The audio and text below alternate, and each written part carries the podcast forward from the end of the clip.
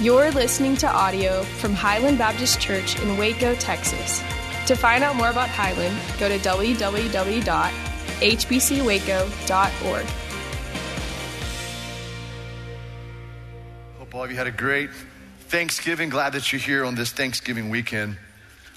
In my mind's eye, on Christmas Eve, I, I see a single special forces commando hurling out of a B 52, out of the bay doors of a B 52, about 30,000 feet up in the air, hurling through the darkness of midnight while the enemy sleeps, while Satan sleeps.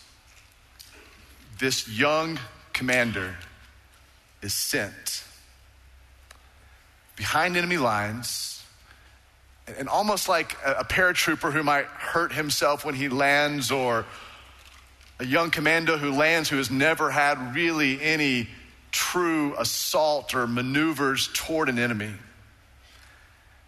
I see in my mind's eye this young really young infant being sent behind enemy lines with this seemingly impossible mission go and begin a counter rebellion to reclaim everything that belongs to the Father.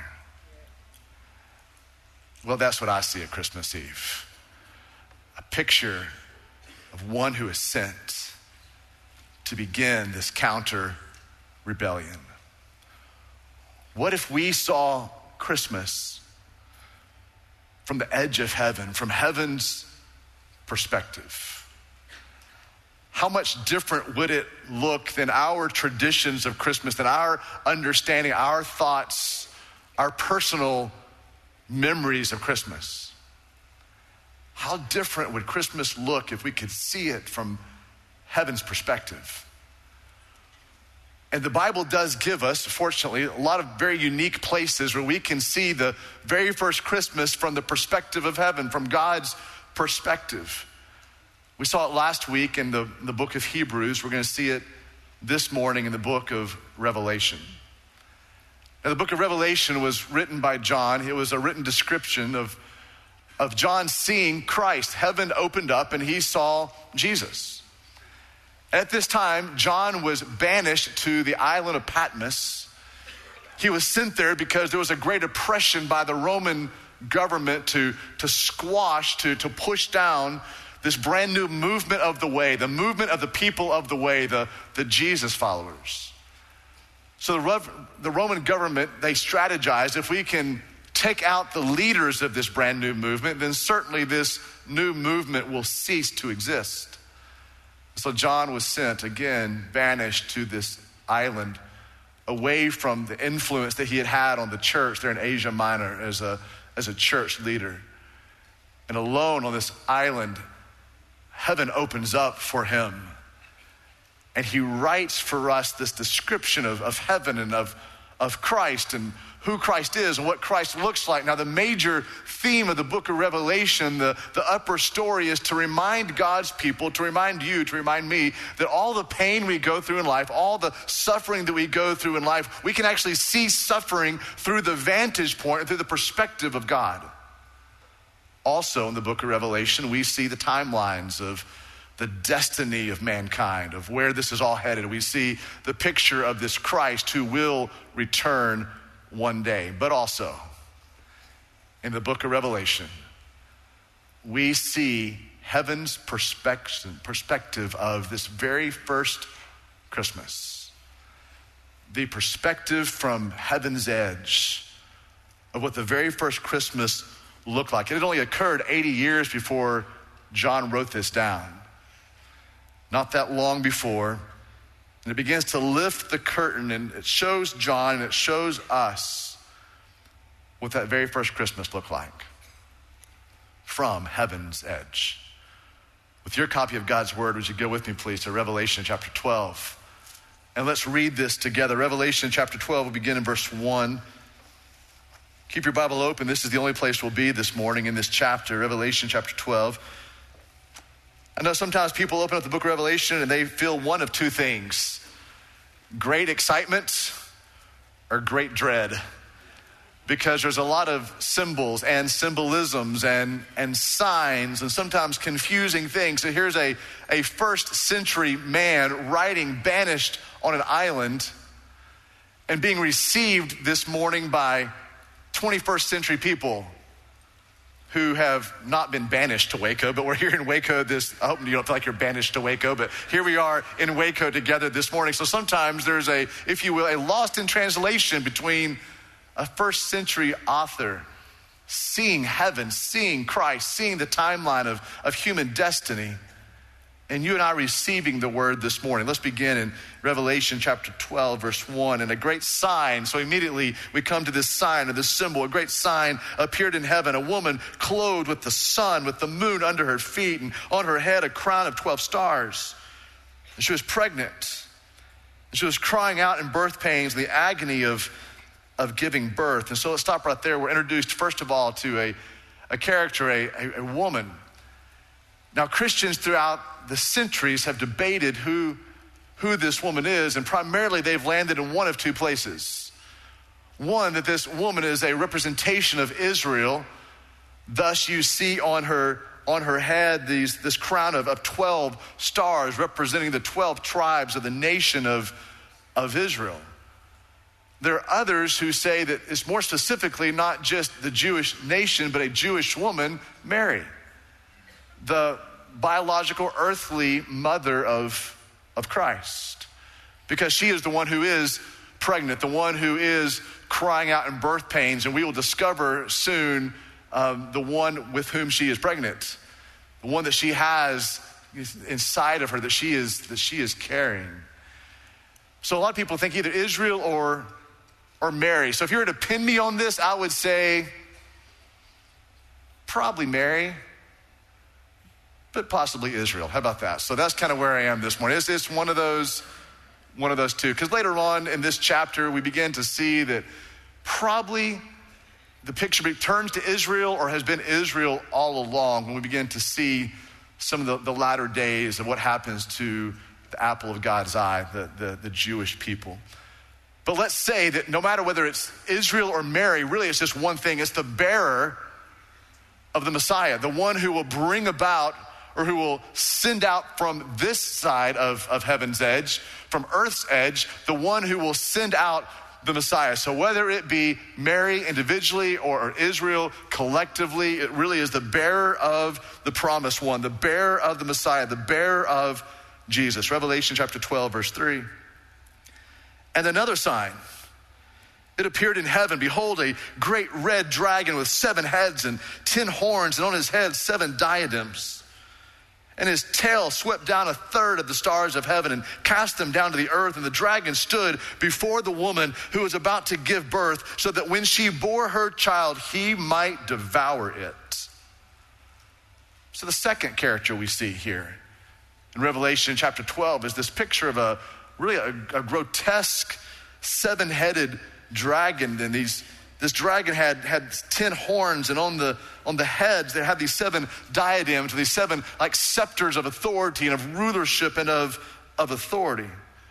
Now, John says right here in verse 3, he calls it, just as he did in verse 1, a sign. So when John writes that, he means it's a symbol of something else, or it symbolizes something else. Now, here in, in verse 3, verse 4, we don't have to guess what that red dragon is a sign of or what it is a symbol of because God's word comes and explains it to us in verse 9.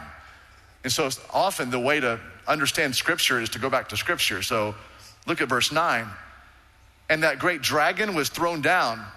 And here we get the description. This is in verse 9 that ancient serpent who is called the devil and Satan, the deceiver of the whole world. And so, verse 9, John identifies this great dragon as, as Satan, as the accuser. So, here is Satan presented as a very real supernatural being who has at his disposal one third of the angels that have been swept from heaven to serve as his minions, to serve as his army, to serve as his demons.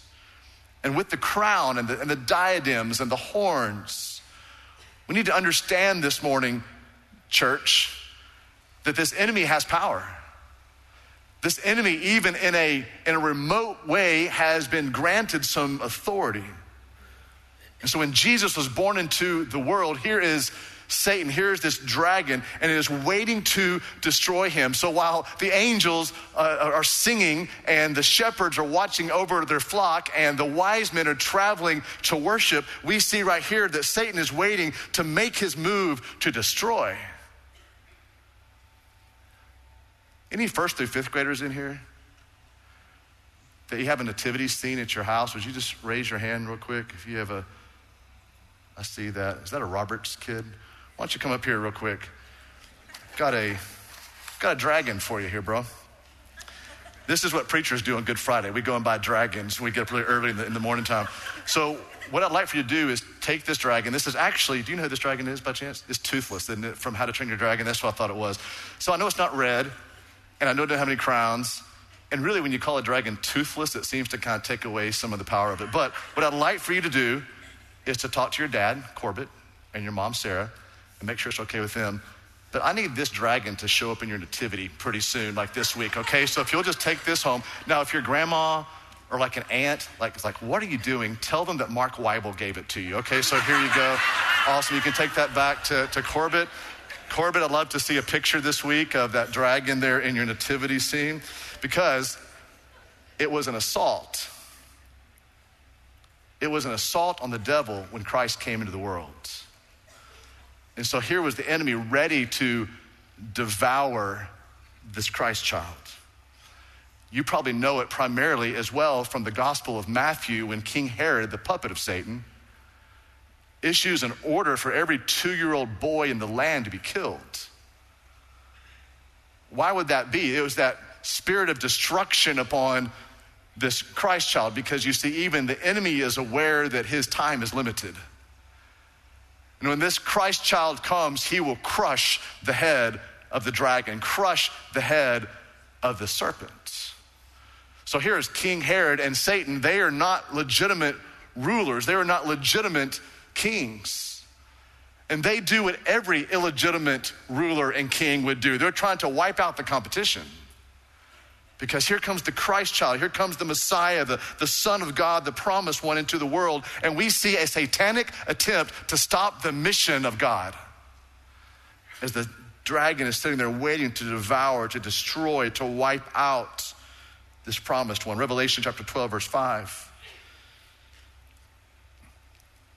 And so she gave birth to a male child, one who is to rule all the nations with a rod of iron. But her child was caught up to God and to his throne. Now, the last character we see here in Revelation chapter 12, the beginning of Revelation chapter 12 is, is clearly it's this child born to this woman, and we see uh, without any exception, without any variation, this is the Christ child. This is the first Christmas. The Messiah has come, the promised one has come. Now, Revelation, it is rich in its imagery of explaining and describing Jesus. Christ is seen in the book of Revelation as, as the bright and morning star, as the beginning and the end, the, the lamb who, who was slain from the foundations of the, of the earth, the lion, the, the, the king, all these different imageries of, of Christ. Because you see, Revelation, first and foremost, is a description and an unveiling of the character of Jesus. That's why it's not called Revelations, it's Revelation. The one unveiling of the true Son of God, Jesus Christ. And here in this passage in verse 5, you see a, another word that is used here, a descriptor used for, for Christ. He is called the ruler or the one who, who is to rule. This child is described and destined as one who would, who would rule all the nations with the rod of iron. Now, the word rule right there in, in verse 5 is an interesting word in, in Greek. It's the Greek word poimaino, and poimaino means to shepherd, which is kind of an odd word to use in the context that this Christ child who is in the middle of a battle waged over his life as the dragon, as the enemy is there ready to devour this Christ child. And this, this Christ comes and he comes with a, with, a rod iron and he is ready to, to serve as the king of all the nations. Then it says here he is to rule, to, to shepherd. It seems a little bit out of context, but we see here that Jesus is that kind and tender shepherd, of course, the true God, the true leader who will lead nations to, to peace and lead nations to freedom. You see, a shepherd is, is tender, who loves his people, who guides his people. Yet it says here he rules with a rod of, of iron, which refers to his power, to his authority. So, for you note takers, here's the first thing you can write down this morning. The first thing I wrote in my notes to myself this week to pass along to you. And here it is this picture of Christ as a shepherd with a rod of iron. We see Christ as both tender and powerful, kind and just. So, he has come to shepherd his people we see in that, that shepherding sense that Christ is, is tender. As a shepherding sense, Christ is kind. But to balance out the imagery of a kind, loving shepherd, we see the picture of this rod of iron that again balances that out. We see the, the picture of Christ being powerful, picture of Christ being just. Now, it might be confusing to a lot of us in verse 5 why instantly John moves from this Christ being born to rule the nations and then is caught up to God. This is actually a picture of, of the ascension, of Christ returning to the Father. This happens a lot in Scripture where, in a very compact way, whether it be Paul writing to Timothy or here John writing to, to us, to the church, that we see kind of the comprehensive completion of the work of Christ. And so he's, he's born, and then immediately John has him ascending back up into heaven. This is a way of, of bracketing the life of, of Christ. And so in, the, in those brackets, we see the, the coming of Christ, we see the, the, the death of Christ on the cross, we see the resurrection of Christ from the tomb, we see the ascension, and later on, of course, the book of Revelation, actually over and over again, we see and hear of the promised return of Christ. And so John is bracketing the life of, of Jesus, moving immediately from the birth of Christ to the ascension of Christ. Now, this vision here of Christmas from Heaven's Edge and Revelation chapter 12 is going to give us this morning four things. And so, again, for you note takers and you're kind of getting um, amped up in your heart for Christmas, you might want to write these four things down. These are four insights that, listen, we normally don't see from the Gospel of Matthew, and we normally don't see from the Gospel of Luke. Four insights that I want us to catch about the first Christmas here in Revelation chapter 12. The first one is this the first Christmas was a declaration of war. It was a declaration of war from heaven's perspective. The birth of Christ was God declaring war on sin, God declaring war on the enemy, God declaring war on death. I know often here in the West, we don't actually or usually associate Christmas with war. We like to associate Christmas with soft, kind, gentle, silent things.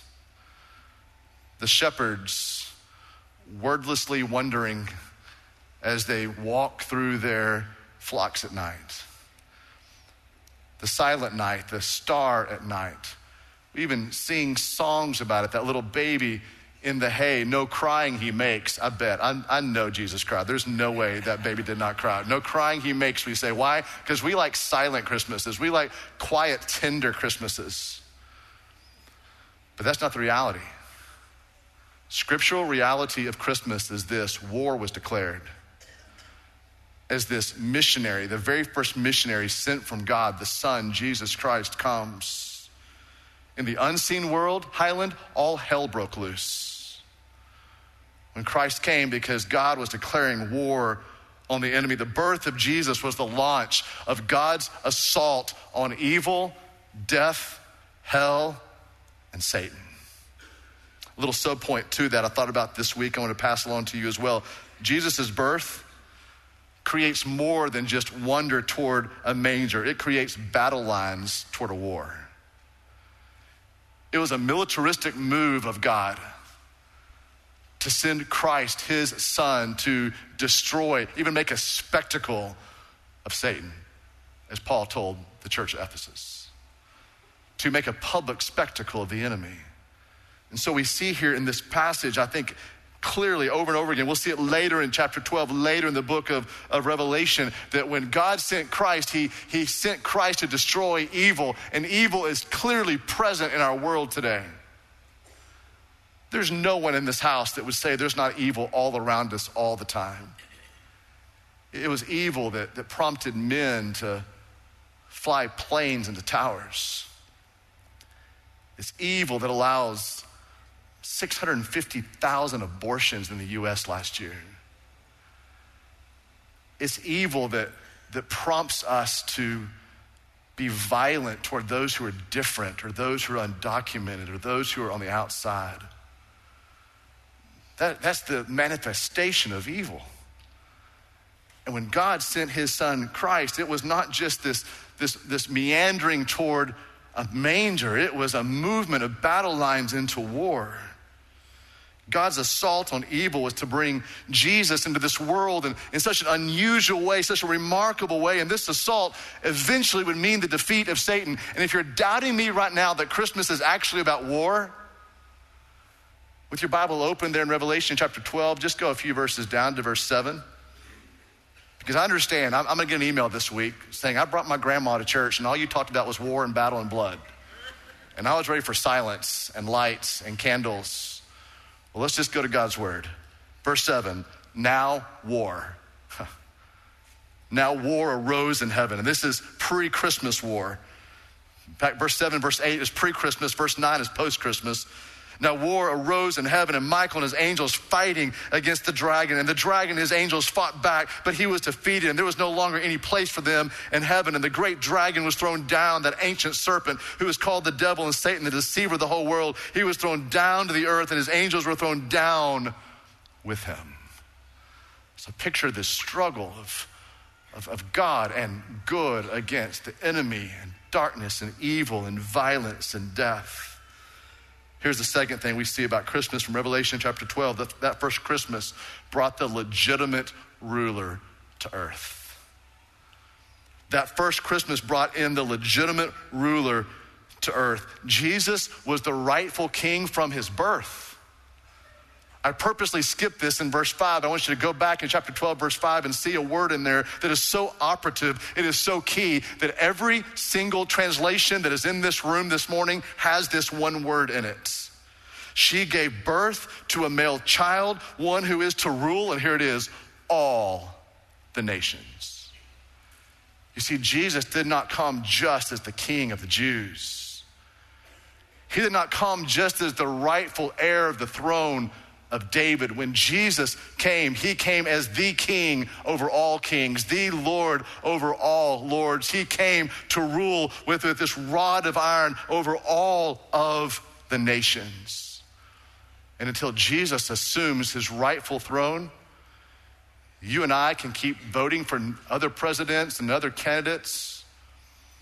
There will not be peace. There will continue to be violence and hatred and death and shootings. There was one in New Orleans this morning. There will be no peace until the Prince of Peace comes and takes his rightful throne. But on that first Christmas, there was a coming, an inauguration, an opening of the legitimate ruler to earth. And only Christ can rule all the nations. Only Christ can shepherd the nations and rule with a rod of iron. Here's the third thing I want you to see that first Christmas crowned Christ to overcome the power of sin. That first Christmas, again, is the inauguration, the crowning of Christ to overcome the power of sin from heaven's perspective, from heaven's edge. When God sent Christ to the earth, he sent Jesus Christ to overcome the power of sin. So Satan being cast down, did you see it in verse 4? Satan being cast down, did you see it in verse 9? There is nothing more to that highland in verse 4 and verse 9 of Satan being cast down than Satan being in the act of being defeated, being lowered, being lessened. And although Satan may still be active on earth, listen, he's marked for collapse. While his violence and his evil and his puppets might abound, he's marked for collapse. And we see later on in this passage, we'll get there soon, that his days are are so numbered. So any opposition that he gives in the meanwhile is just the convulsions of a defeated foe. Let's continue to, to read here in this passage this morning.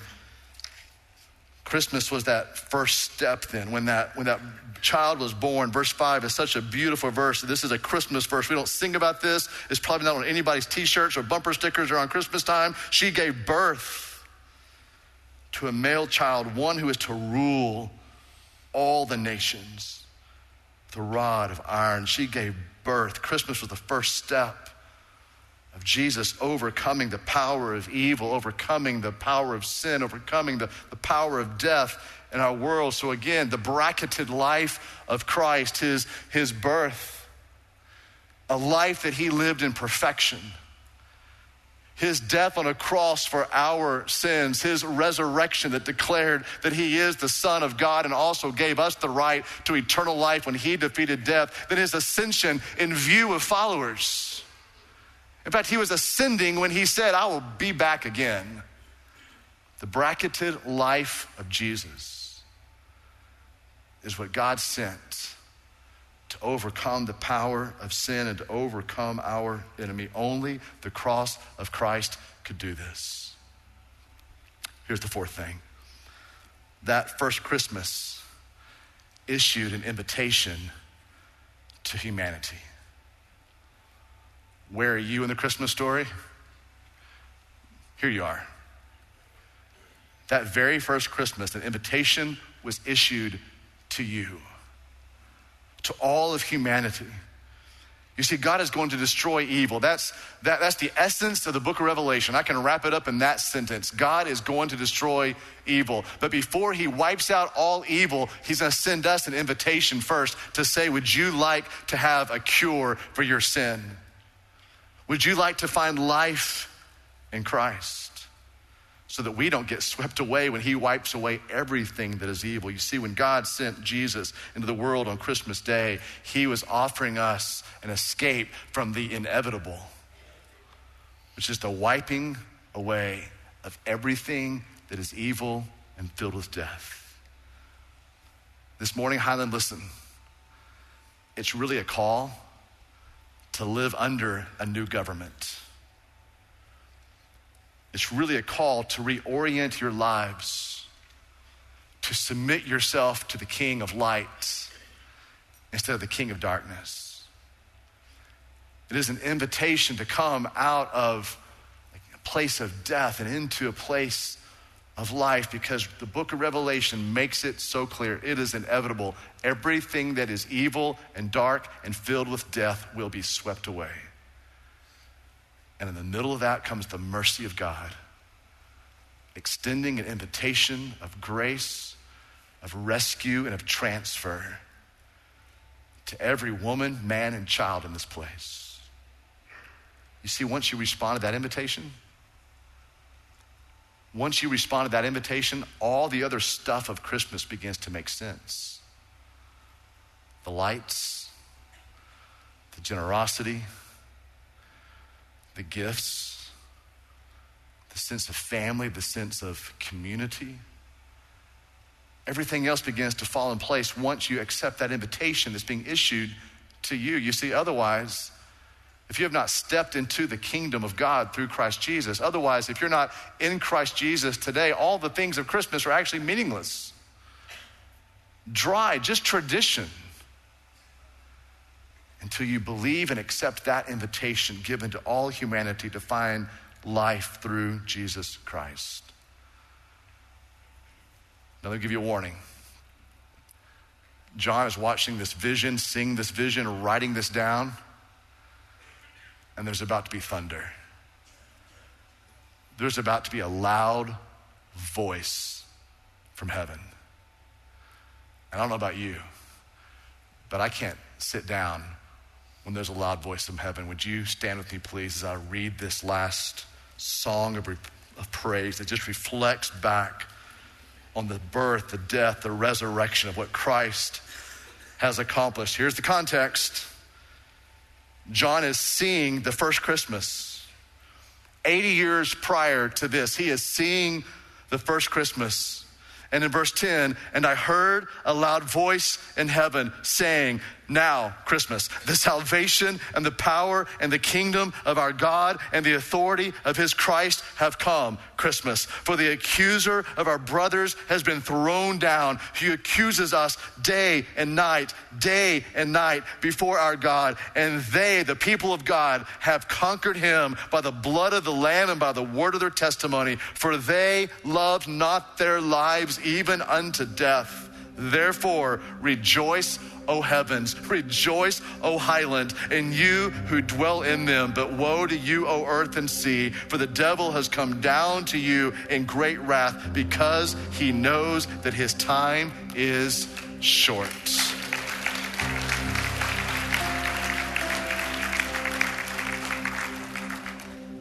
That's the voice of heaven reflecting on Christmas that the authority, the kingdom of God has now come.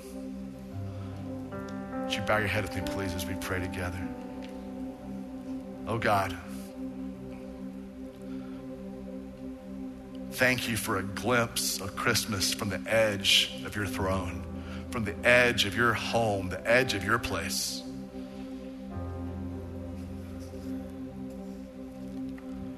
We were in darkness and you engaged in a battle and sent your son to begin the counter rebellion, to wrestle away creation and to wrestle away humanity from the illegitimate ruler.